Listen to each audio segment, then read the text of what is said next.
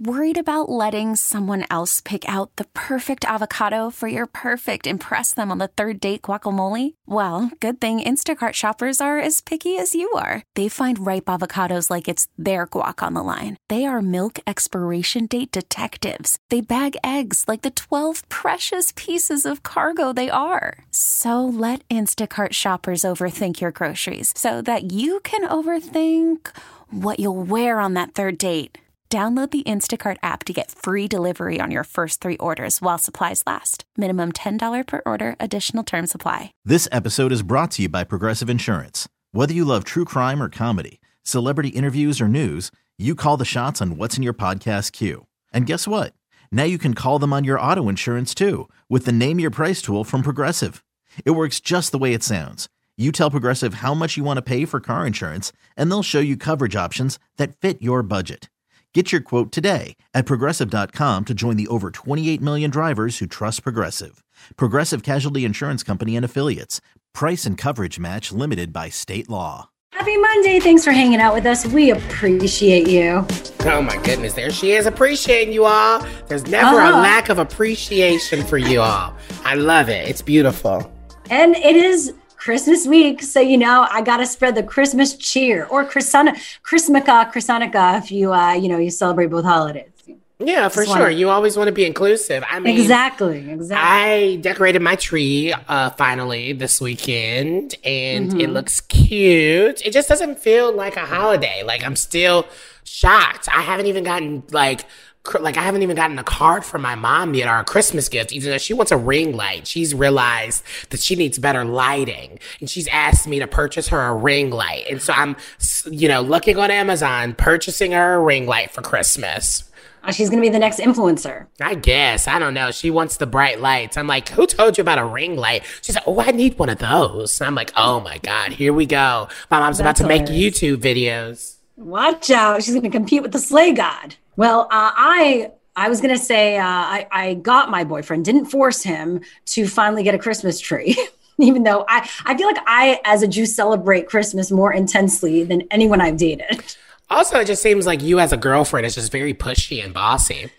Well, uh, that was actually uh, that was a conversation we had this weekend, Ryan. He oh my God, it was. He's no, he didn't say that exactly. He said that yes, um, he did. my my expectations. I have very high expectations of him, and sometimes I need to just like bring it down a bit. Wow, wow! I hit that nail right on the head. God, thanks for triggering. I me. hit that nail on the head, people. You know what? It's okay. We're working through it, but thanks for asking, Ryan. Okay, let's get into uh, some what's trending this hour. And before we do, again, coming up on the show, besides our personal issues, uh, we're going to be talking about how change dot org blew up in twenty twenty, plus what public health officials are doing for communities of color to build trust around the covid nineteen vaccine. But yes, let's get into our top stories today. President-elect Joe Biden got the vaccine today publicly and gave credit to the Trump administration. The administration deserves some credit getting this off the ground with Operation Warp Speed.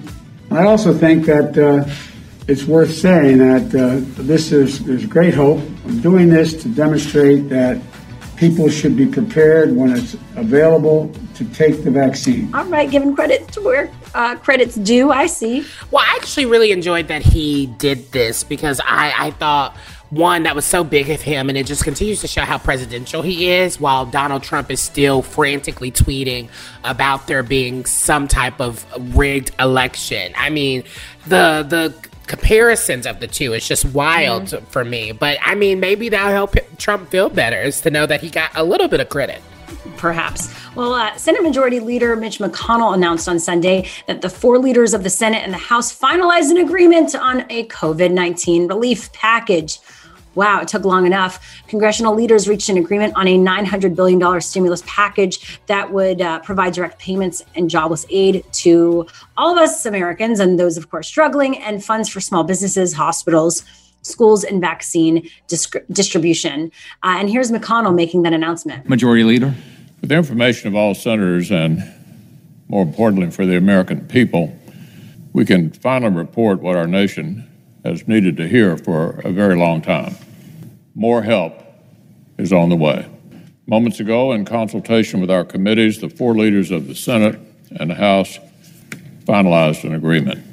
It'll be another major rescue package for the American people as our citizens continue battling this coronavirus this holiday season. They will not be fighting alone. We've agreed to a package of nearly nine hundred billion dollars. It is packed with targeted policies that help struggling Americans who've already waited entirely too long. For workers at the hardest-hit small businesses, there will be a targeted second draw of the Paycheck Protection Program. We've not worked so hard to save as many jobs as possible all these months, only to fumble the ball with vaccinations already underway. We'll be talking more about this in just a moment right here with the Washington Post. Uh, but California Governor Gavin Newsom, his office announced Sunday that he will re-enter quarantine after exposure to a person who tested positive for the coronavirus. A representative for Newsom said the governor has tested negative, but will enter a ten-day quarantine out of an abundance of caution. And several of his staffers also tested negative, but will likewise enter a ten-day quarantine as a precaution. I was going to say, didn't uh, Eric Garcetti's daughter, her, his nine-year-old daughter, she has COVID now. So that's kind of sad uh, that we're seeing it really just happening so quickly. But I mean, the numbers here in Los Angeles is wild. So we really need to be mindful of that, people. Yeah, it is definitely scary. And finally, take a look outside tonight because Jupiter and Saturn are set to reunite on the night of the winter solstice for the first time. It's a historic rhyme in eight hundred years, and it's going to form a Christmas star. And, and that was what's trending this hour. What's happening in entertainment news? Well, you know, one thing that Ariana Grande is going to do is one, be in love, and two, be engaged. This is your Tea Report, those pop culture stories that are trending right now. The Queen, the pop icon, she announced her engagement to Dalton Gomez, sharing the news on Instagram this weekend, along with a close-up shot of her dual stone engagement ring. Um, Ariana's famous friends, of course, were quick to congratulate the singer on her engagement. This news broke on the eve of her Netflix concert documentary, Excuse Me, I Love You, which I was actually watching earlier today. So congratulations. I mean, hopefully she'll keep this relationship as private as, I mean, more private than I guess the Pete Davidson one, because we really haven't heard much about this Dalton guy, but she seems happy and I'm here for it. Yeah, good for her. It's been, uh, I think, a bit less than a year, uh, but also who knows, because she could have been secretive about it for a bit. Yeah, and it just seems like she's the only person that I feel like could come out of twenty twenty engaged or happy about, like, her year. But um, that's your Tea Report. I got more coming up in the show later on. Okay, now we finally got a new nine hundred billion dollars stimulus package. Stick around for more details next with the Washington Post. Let's go there with Shira and Ryan, the new Channel Q. Well, it finally happens. Congressional leaders brokered a deal on an approximately nine hundred billion dollars relief bill Sunday night. And here to break it all down is economics reporter Rachel Siegel from The Washington Post. Thanks for joining us today. Oh, thank you so much for having me. Okay, well, let's just break this all down, starting with uh, what is on a lot of people's minds, stimulus checks. Uh, so where did they land with this? And how was it? How easy was it to get there? Because it seemed like this was one of the sticking points. It definitely was one of the sticking points. So maybe to go back to where we were in the spring, the CARES Act and the big push of stimulus that went out in the early days of the pandemic included one thousand two hundred dollars checks. And those really went extremely far for people who were really suffering in the recession's early days. At the very end, so where we are now, the package that we have includes six hundred dollars stimulus checks per person. That includes adults and children. So a family of four could receive up to two thousand four hundred dollars up to a certain income threshold. And the numbers sort of, they, they adjust a bit depending on how much people earned last year. But the fact that there were stimulus checks in this package at all was never a done deal. At times, they were left out of different proposals. At times, as some of my colleagues at the Post reported, President Trump was pushing for two thousand dollars checks. Other senators were pushing for checks that were larger than the six hundred. So it wasn't a given that they were going to be in the package in the first place, but where it ultimately came down were these six hundred dollars payments. And you're hearing from economics reporter from the Washington Post, Rachel Siegel. Uh, so let's continue to move down this list because also jobless benefits, unemployment, this has been a huge issue. Uh, and then we'll continue on because, I mean, the list goes on and on of other things I want to hear more about. It really does go on and on. Yeah. So on jobless benefits, this was also an enormous priority that would cover unemployment insurance for people whose jobs still had not come back. So this bill will extend benefits of up to three hundred dollars a week that could kick in as early as December twenty-seventh and run through March fourteenth. The category of unemployment benefits that cover contract and gig workers is also being extended. And just to put this in context, there are still twenty point six million people who are still on some form of unemployment aid. And that often revolves around industries like tourism, hospitality, services sectors, where these jobs just are not coming back very quickly. So those benefits are going to be crucial, even if the amount was lowered from the stimulus that we saw in the spring.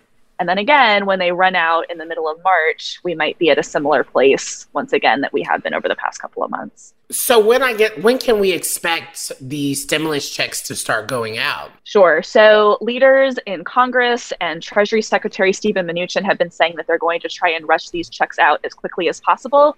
Right now, we're what, four or five days before Christmas. So this would obviously be a tremendously important time for families to get that extra help. There are obviously, you know, there are like logistical kinks, and there were a lot of people who didn't get their checks the last time around. So those are going to be things that we'll certainly be keeping an eye on.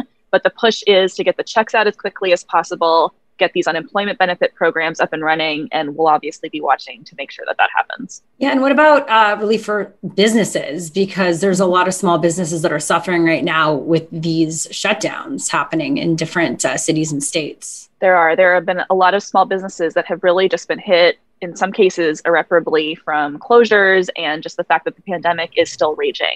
So this bill has a pretty large carve out to help small businesses. Specifically, there's two hundred eighty-four billion dollars for first and second forgivable loans through the Paycheck Protection Program, which you may remember from the stimulus push from the spring. The push also uh, changes some eligibility requirements so that nonprofit organizations and different types of news outlets can get help. It also covers churches and faith-based organizations. And so this is really the sort of category of the bill that is most specifically targeted at small businesses, that they don't need loans, they need direct grants to try and carry through these really difficult wintertime months while the pandemic is still raging. And, and I'm assuming no one's going to get kicked out of their homes uh, because of rental assistance and eviction moratoriums? Right. So that was another point that we were keeping pretty close eye on. So the bill sets aside twenty-five billion dollars in emergency assistance to renters. And at the end of twenty twenty, we were also staring down the expiration of an eviction moratorium. So what this agreement is doing is it will extend that moratorium until the end of January, so extend it by one month. And then there's also thinking, especially from Democrats in Washington, that by the time that new deadline comes up, that the Biden administration will be in office and might be in a position to extend it even further. All right, even though the Senate is still going to be possibly uh, run by the Republicans, so I feel like we're going to hit this again. Right. There there are certain cliffs. And, you know, the position that we were in when it was unclear whether or not there was going to be a new bill by the end of this year is that a lot of these programs have expiration dates, and headed towards these cliffs, that leaves, you know, millions of people who would fall off of the unemployment rolls, or people for whom, you know, a check goes a long way, maybe not not far enough, but goes a long way in covering groceries and just day-to-day expenses. So there are a lot of economists who are already saying, this is great, this is a sigh of relief, but it's probably not going to be enough considering how long the tail of this recession is going to be. All right, well, that was economics reporter from the Washington Post, Rachel Siegel. Thanks again. Oh, thank you so much. Now, coming up on the show, a trans inmate has won a federal case to get gender-affirming surgery. The A C L U SoCal joins us for that next. Let's go there with Shira and Ryan, the new Channel Q. After a seven-year battle, U S District Court judge has ruled in favor of Nicole Rose Campbell, and that the Wisconsin prison where she was an inmate violated her constitutional rights by denying her from having gender-affirming surgery. The court has now ordered correction officials to allow for her to make those arrangements. And back with us right now is Amanda Goad from A C L U SoCal.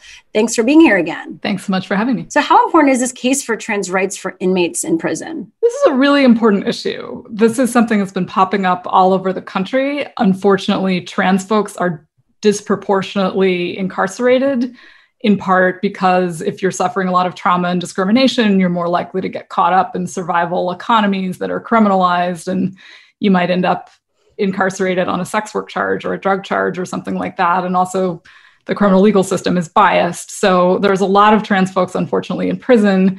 And then many trans folks need gender-affirming healthcare. So it's been a, a battle that's played out across the country over the past several years where, in many cases, prison officials are reluctant to provide that care.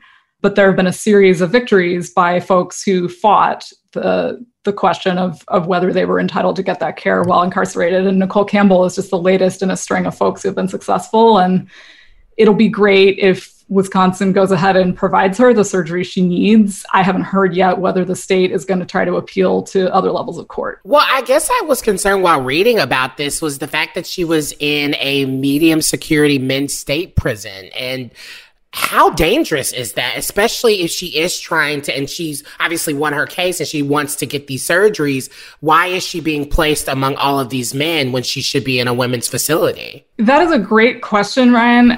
Historically, almost all prisons in the U S have placed people based on their genitalia. So trans women got sent to men's facilities. And that can be really rough and really dangerous. Um, there was a study in California a few years ago that said trans women were something like fourteen times more likely to experience sexual assault in that situation. And because of that, advocates have been working really hard to change that presumption that genitalia is the only determiner of which prison you go to. In California, we actually just passed a law to change that. And as of January first, folks who are trans or intersex are going to be able to get to say what feels safer for them, men's or women's prison. Um, so look forward to seeing that change happen. But meanwhile, it's been kind of a catch twenty-two, where if these prison officials are saying, we house you based on genitalia, and then you ask to have genital surgery and they tell you no, you know, that's just like a horrible cycle that folks get stuck in. And that's part of why it's important that the courts are inc- increasingly recognizing gender-affirming surgery. It's medically necessary healthcare for some folks, and it's just as appropriate for the prison to provide it as it would be if we were talking about cancer surgery or something else. Yeah, again, we're talking to Amanda Goad from A C L U SoCal. You know, uh, another transgender female inmate sued the, the Georgia Department of Corrections for a second time for failing to protect her from sexual assault or provide her with adequate healthcare, alleging the department did nothing to change its problematic policy. So I guess at, at this point, what's being done federally? Because we're going to see all these cases probably pop up across the country. Well, unfortunately, the past four years, we've had a federal administration that was super anti-trans, and that's played out in so many different ways.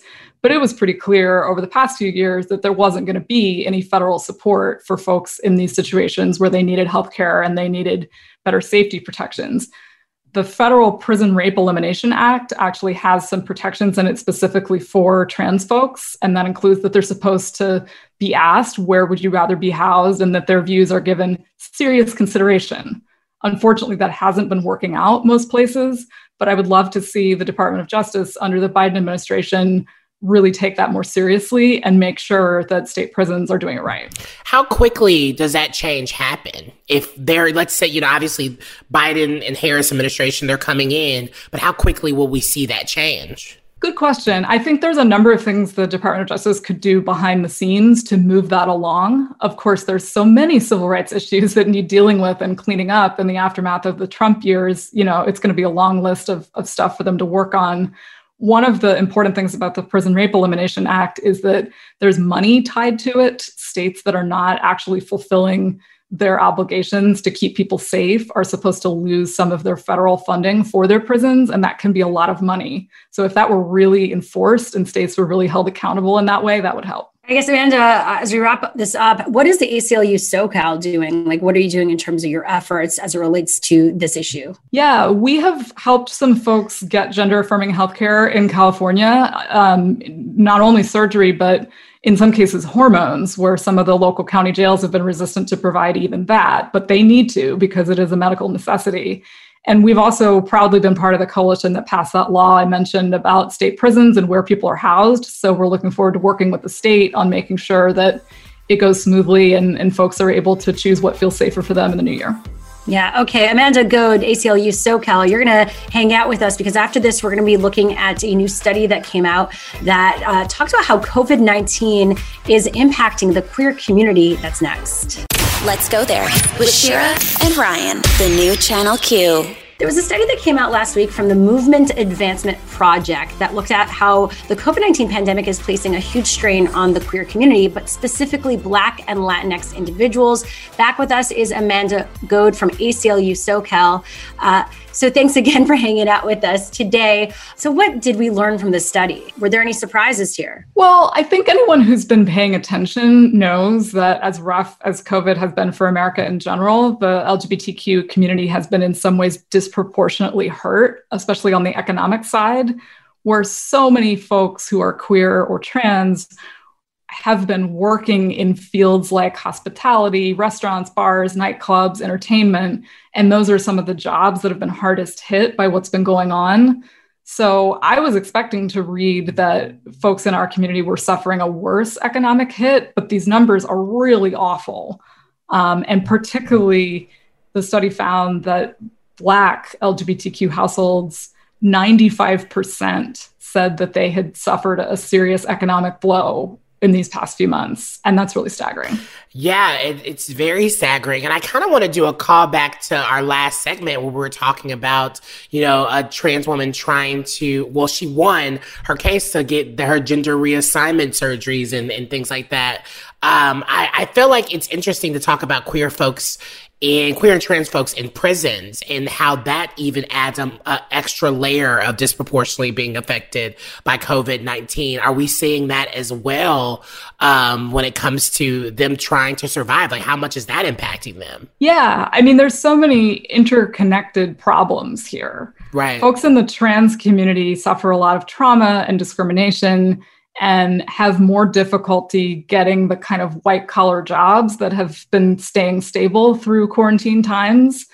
And a lot of trans folks, unfortunately, end up caught up in the criminal system. And once you have a criminal record, it's much harder to get a really stable, high-paying job. So that's part of it.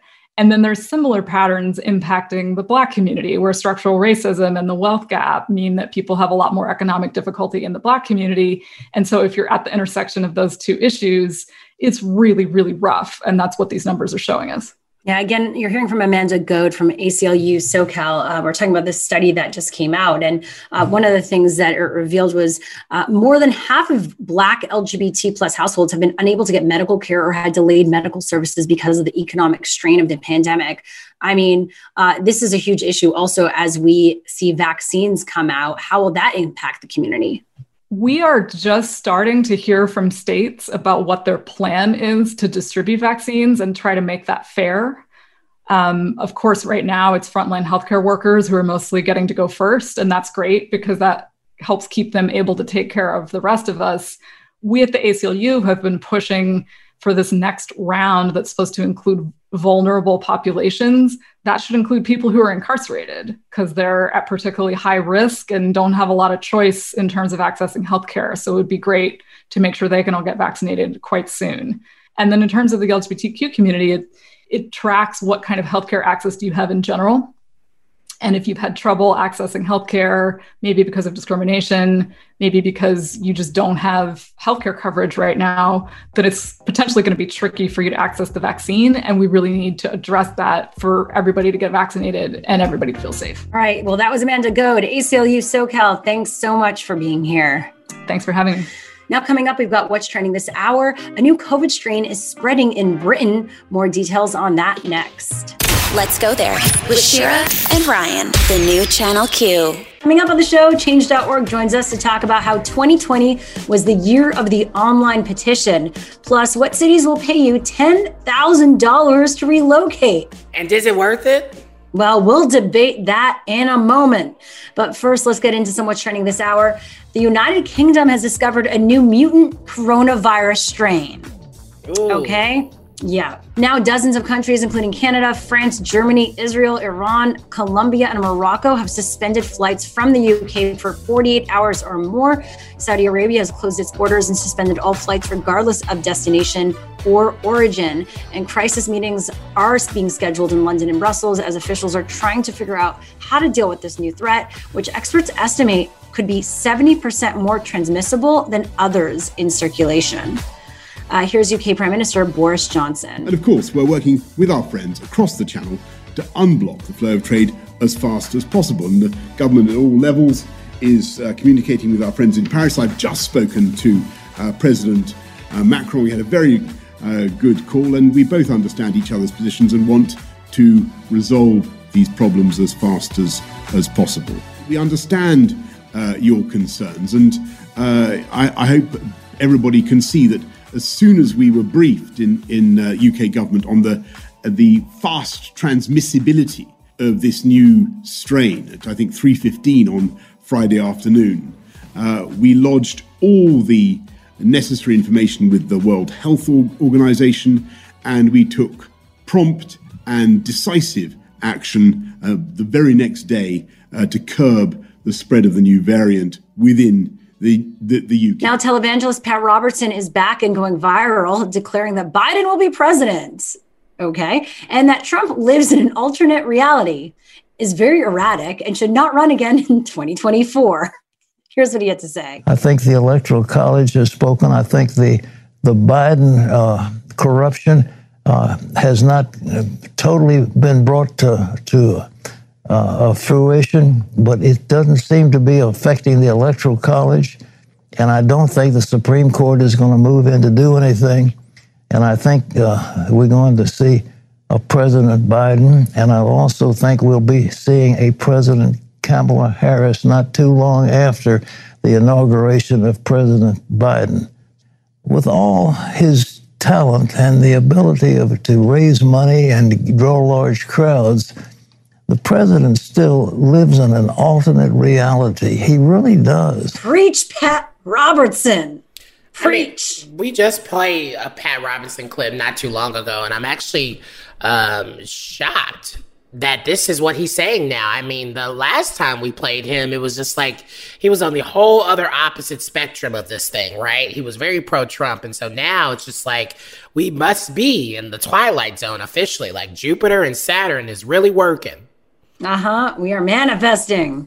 Now, Pennsylvania elections admins are quitting after a nightmare election.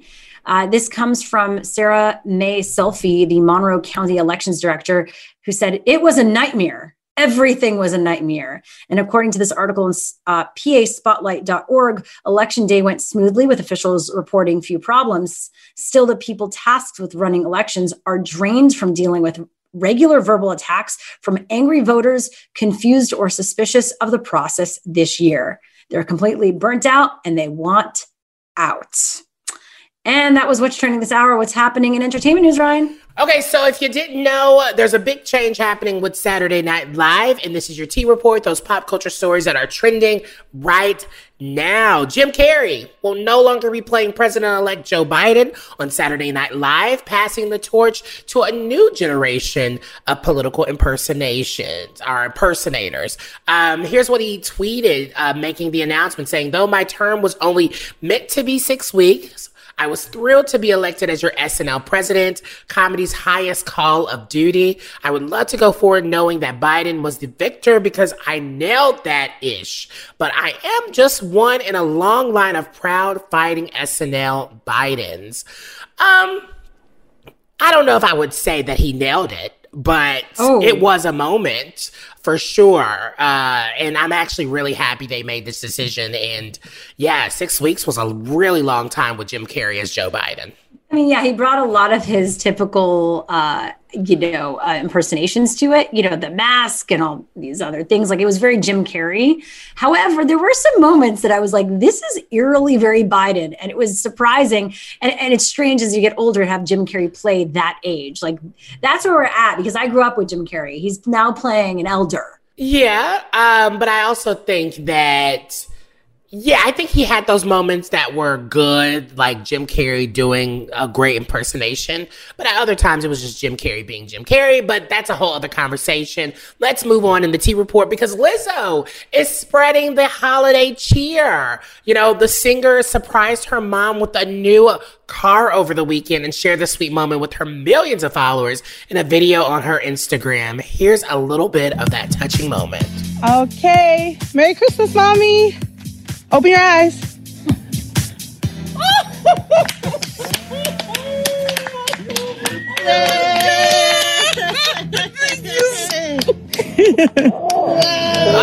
I want to do something. something like this for my mommy.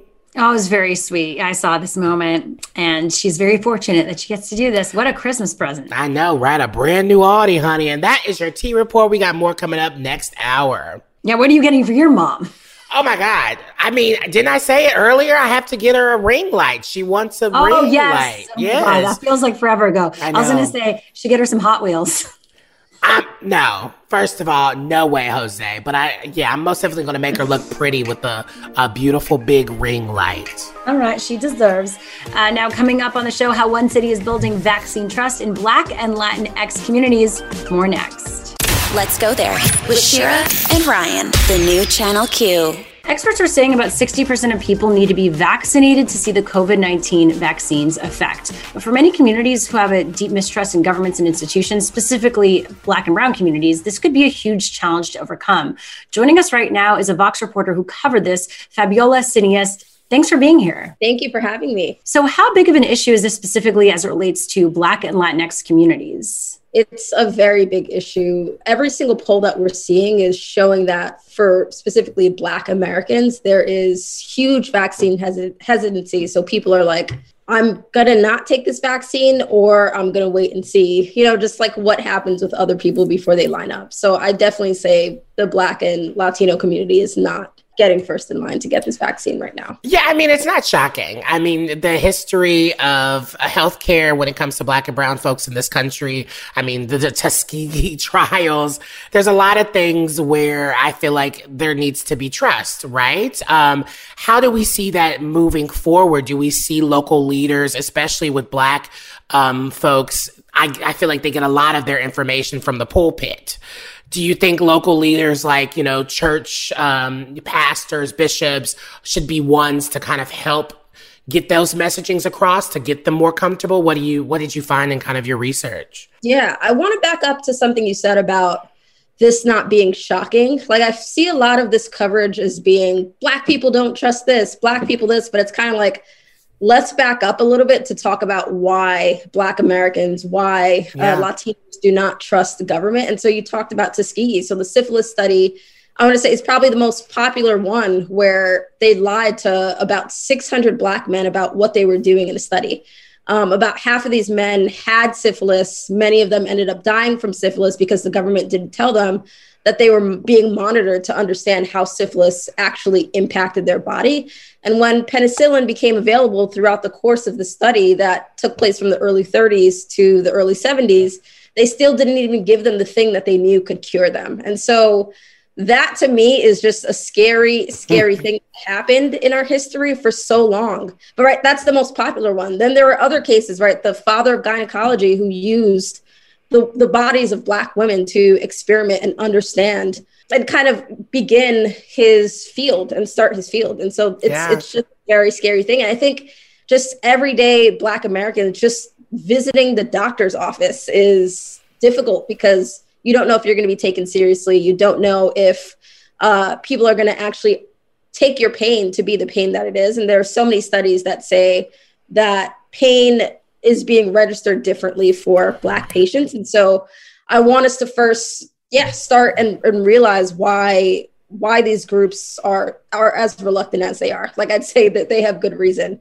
Yeah. And then for, yeah, who is responsible, like what we can actually do. There are some studies, like one study that I cited in a recent report that I wrote said that there's hope, right? The more information people get, the more likely they are to basically believe that the vaccine is safe, the more likely they are to believe that it can be effective. And so I think in Black and Brown communities, yes, through churches, like in Camden, where I conducted this interview, uh, they are pairing up with like faith leaders to say, hey, we're going to have pamphlets at the front of this church, or we're going to have this kind of information disseminated during the next church meetup. So I think it definitely starts local, and getting local leaders to actually put this information forward is important. Yeah, again, we're talking to Vox dot com reporter Fabiola Cineas.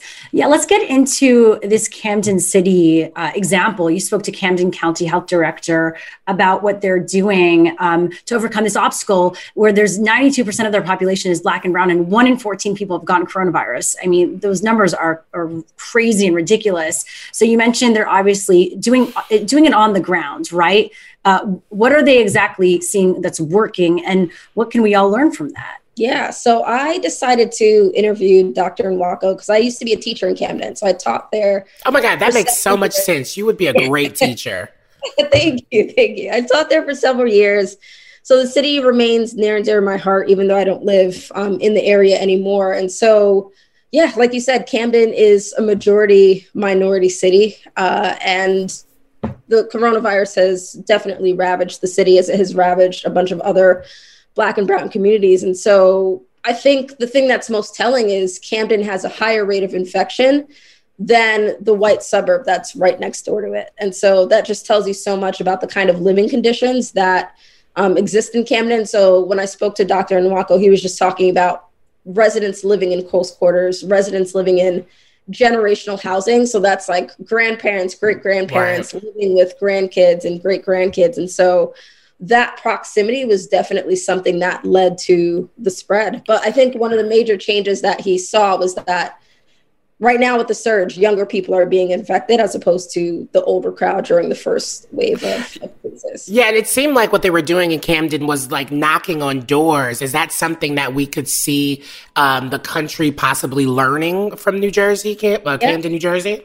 Exactly. And that's one of the main things that Nwako was saying is working, face-to-face contact, because he's like, people aren't leaving their homes because they don't have right jobs to go to. They're trying to stop the spread. And so if people are inside of their homes, what's the best way to get them to see that people who look like them locally, and Doctor Nwako is a Black man, he's like, people who look like them locally need to see them face-to-face. And he was saying, even when they do approach people face-to-face, the first time when they knock on the door, usually people don't answer, or people will open the door and like shut it within a matter of like seconds. And so he said that what works is going a first time, then a second time, then the third time, and even hanging out in the lobby to get people to be comfortable with, with yeah, with seeing them around. Um, and he was also saying it's, it's wraparound services. So it's not just saying, hey, there's a vaccine, but they had been in the neighborhood giving out masks before. They're telling people where to get tested. They're hosting food banks to say, we're not here to just get this vaccine to you, but we know that it's not just about the vaccine, but it's about these other supports. Yeah, it's a holistic approach, it seems. Well, uh, that was Vox dot com reporter Fabiola Cineas. Thank you so much for being here today. Thank you so much for having me. Now, coming up on the show, twenty twenty was the year of the online petition, but did they actually make a difference? change dot org Managing Director Mike Jones joins us for that next. Let's go there with Shira and Ryan, the new Channel Q. change dot org petitions are on the rise. They've actually seen a boom on the site since March twenty twenty, a petition demanding the arrest of Minneapolis police officer Derek Chauvin, who killed George Floyd after kneeling on his neck for nearly nine minutes, earned over three million signatures. I mean, that's a record. The results are huge, but is it translating to real world action? Well, joining us right now is Mike Jones, Managing Director of Campaigns at change dot org. Thanks for joining us. Yeah, so great to be here. Thanks for having me. Yeah, and congrats on such a big year. I mean, I, I can't imagine working for a platform like this and just like seeing what you do making such a big difference. Why do you think there was a rise in petitions this year specifically? Oh, I think there's two reasons. The first is just related to the pandemic that we're all living through. So many people are living virtually, and just online petitions are part of that virtual culture. So much so that when it started here in the U S, or really when it started to just like kind of blow up in March, our site saw an unbelievable number of petitions starting to be created about it. And it continued through this summer when we saw basically a new wave of activism around, or just a, a, a more loud wave of activism around racial justice. This year, we're going to have close to one billion signatures on the platform and over one hundred thirty thousand petitions on coronavirus and sixty-three thousand petitions on racial justice. And if you had asked me in January, like, oh, those are going to be your numbers, I would have laughed at you, because it's just been Like, that's just so preposterous compared to what we were averaging. And so it's just been this explosive year of online uh, activism, being online, and people really wanting to change what's going on in their communities, uh, in their country, in their states. It's just been frenetic, and it's been wonderful to see. So do you think this year has made people more generous? I do. I do. Um, I think it's made people both more generous and more interested in figuring out what they can do uh, to make a difference, whether that's, you know, at home on their laptops or on their phones, or out in the real world, you know, or offline, as we talk about it, um, you know, at a, a demonstration, in the voting booths. I mean, it's just been such a frenetic year for social action, civic action, uh, the election, everything related to the pandemic, everything related to racial justice, that I think this year is really going to be seen as a turning point, both for like connection to social movements, but activism in general. Yeah. Again, we're talking to Mike Jones, managing director of campaigns at change dot org. So I, this is something I wonder, once, once someone signs a petition, right, change dot org petition, yep. What happens exactly? Yeah, it's a, it's a great question. So there's several things that happen. First, you're joining, uh, you know, a petition starters campaign. So you're you're essentially joining their army of supporters to to call for a change, which means you're uh, you're going to stay abreast of their campaign, of, of the work that they're doing to try to win their petition. But more than that, you're actually also participating in an exercise where you're you're essentially contacting a decision maker to tell them you want something changed. So, for example, if I have a petition targeting Walmart to, you know, give their employees hazard pay during the pandemic, when I sign that, I'm not only going to join with other employees, join with other customers who are who are calling for that, which is is notable. I'm also sending a message to Walmart executives uh, through through the platform that we have that's going to let them know, hey, I've joined this petition signed by X number of people, and we're calling for this change to happen, and here's why. So it's a really clear and easy way to send a message to a decision maker that you want to see something change, either with their company or with a law or with something in your city or your state or your country. Um, so yeah, it's a real, it's a real tangible way to, to make a difference. And it's also, to me, this is the most exciting thing. It's like the entry point to activism. Signing an online petition in and of itself may go somewhere or it may not, but when you couple that signature with real world, you know, like uh, on offline demonstrations or calls to a legislator's office or calls to a company headquarters, you really start to put together this package of momentum that can be hard to ignore and really puts pressure on decision makers to act. Do you see a difference in terms of offline activism?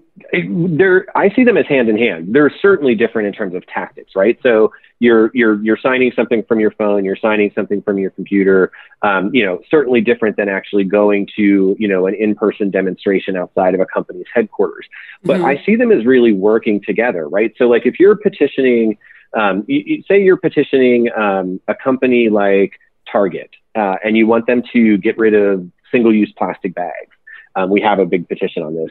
You can, you know, certainly sign a letter uh, or sign a petition uh, and send, you know, send that message virtually. You can tweet at them. You can leave comments on their Facebook walls. You can leave comments on their Instagram pages.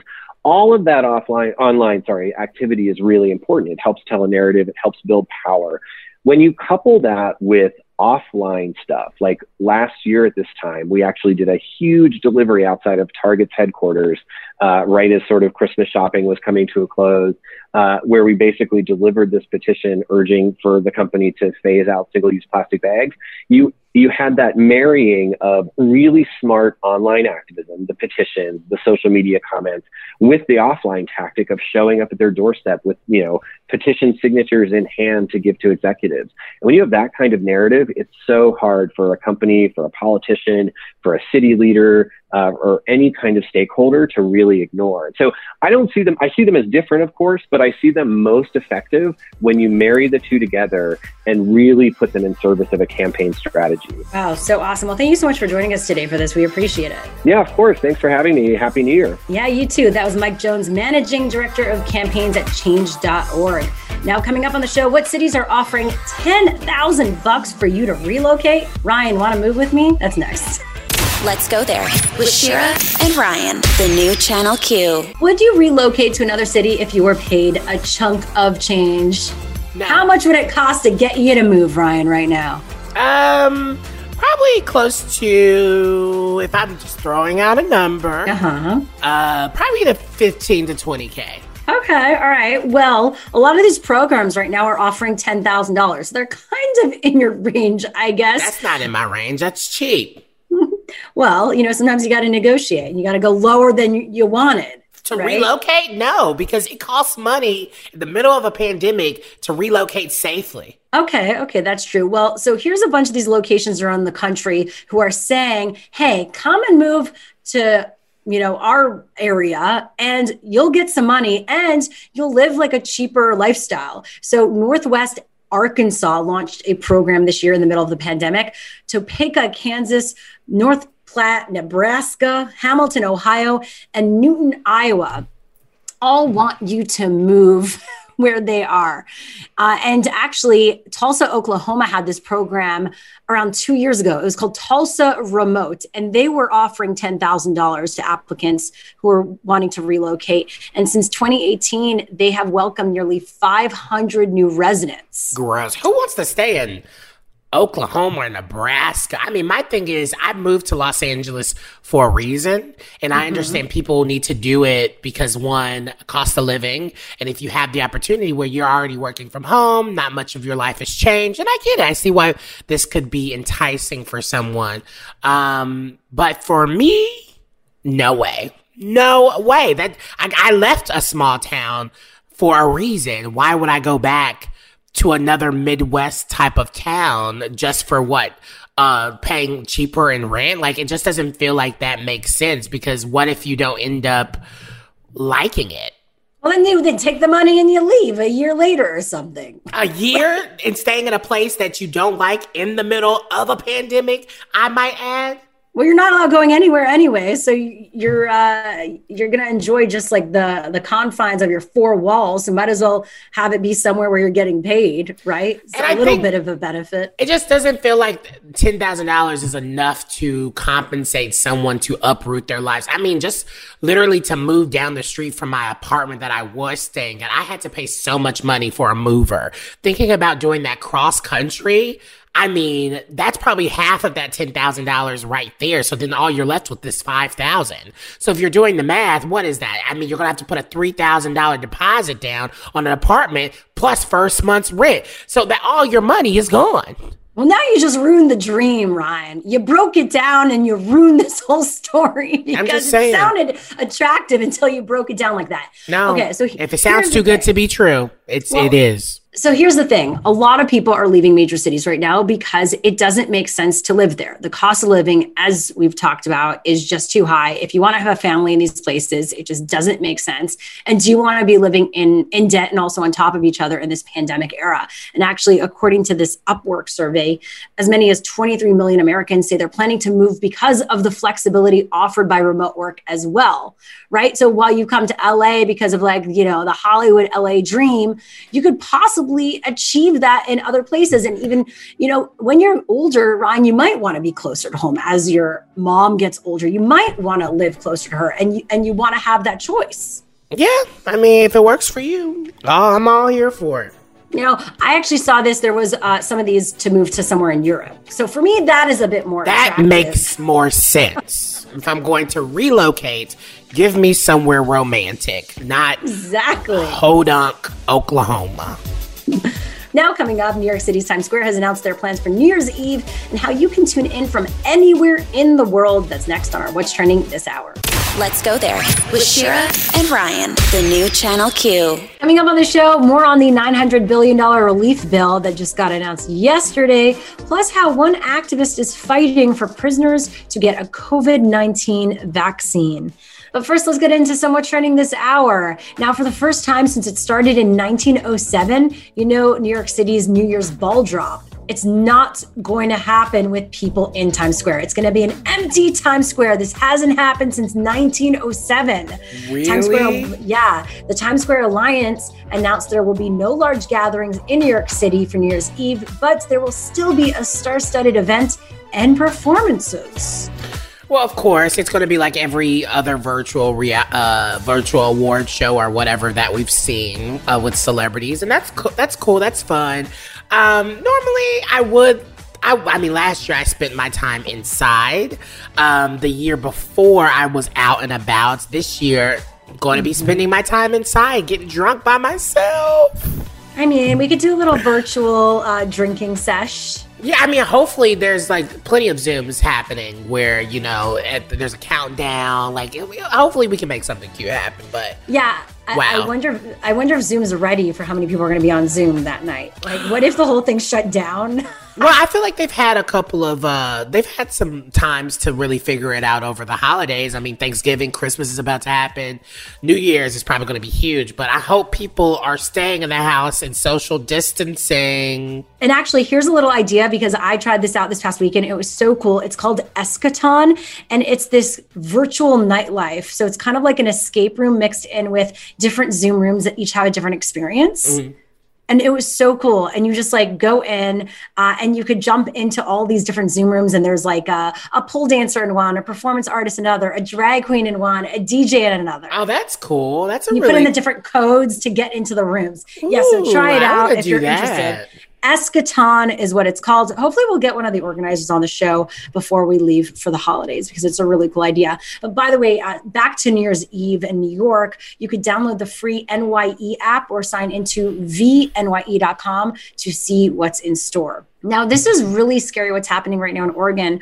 Armed anti-lockdown protesters, including members of far-right white supremacist groups, attempted to force their way into the Oregon Capitol building to disrupt a special legislative session designed to address pandemic relief and restrictions. So the groups include Proud Boys, Patriot Prayer, and other far-right group members.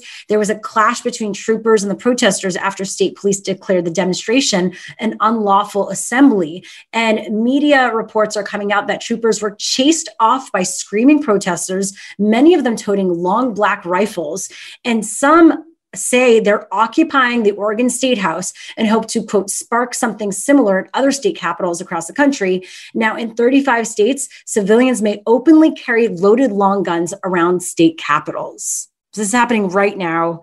Uh, very scary stuff. And I hope something happens and it, it is peaceful because uh, what I'm seeing coming out of social media is quite worrisome. Now let's move on to Palm Springs for our listeners on one oh three point one F M. Palm Springs restaurants are claiming food delivery services are overcharging and defying city ordinance. In October, the Palm Springs City Council voted to enact an ordinance to prevent food delivery services from overcharging customers and businesses during the COVID nineteen pandemic. Well, it doesn't seem to be happening. According to Palm Springs News Channel three, both Uber Eats and Postmates have been identified by local restaurants as not complying.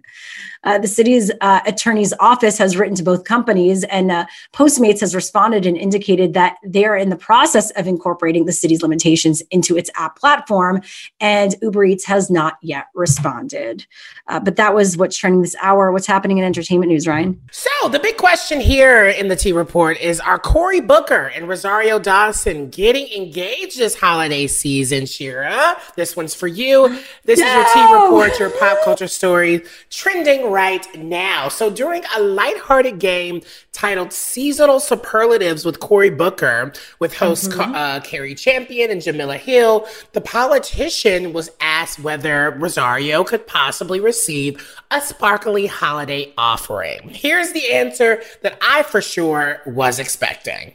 Yeah, I didn't know if you wanted to break a little news here, Senator. If you had a question you might want to ask Rosario around the holidays that's about the rest of her life, let us know. You guys are putting me on blast worse than my mom does. I know. You know, it's getting a little hot. No, not for me, no. But uh, uh, but I'm now curious about your situation. So... Um, I guess we're going to have to wait a little bit longer to see Cory and Rosario tie the knot. It's not happening. Sherry, you got a chance still. Oh, I'm going to slide in. Just slide in right there. No, uh, well, well, I do love Cory Booker. Uh, I am so happy for them. They are a couple goals, and they're very sweet. Yeah, I mean, we'll see what happens. Uh, he needs to figure it out because they ain't getting younger. So I don't know what. That's true. He got commitment issues or something, honey, but he need to go ahead and tie that knot. Um, that's your T Report. Those pop culture stories that are trending right now. Let's go there with Shira and Ryan, the new Channel Q. We're wrapping up the show as we always do with our Yes Queen of the Day. Yes Queen. A shout out to Eddie Izzard. The gender fluid comedy legend announced that she is now exclusively using she pronouns. Now, the fifty-eight-year-old was referred to with she pronouns when she appeared on the Sky Arts reality series Portrait Artist of the Year by the other guests and host Stephen Mangan. And when asked why she wanted to appear on the series, she said, I try to do things that I think are interesting. This is the first program I've asked if I can be she and her. And it's a little transition period. And she says, it feels great because people assume that they just know me from before, but I'm gender fluid. I just want to be based in girl mode from now on. So Izzard has identified as both transgender and gender fluid since at least twenty sixteen. When she said she uh, was somewhat boyish and somewhat girlish. I, I identify with both, but I fancy women, she said. She also said that she uses the term transgender as an umbrella term and has called herself a lesbian trapped in a man's body several decades before she said that she was gender fluid. So congrats to Eddie Izzard. She's an amazing actress and performer, and that's so just great that she's finally coming out officially. All right. Well, kudos to her.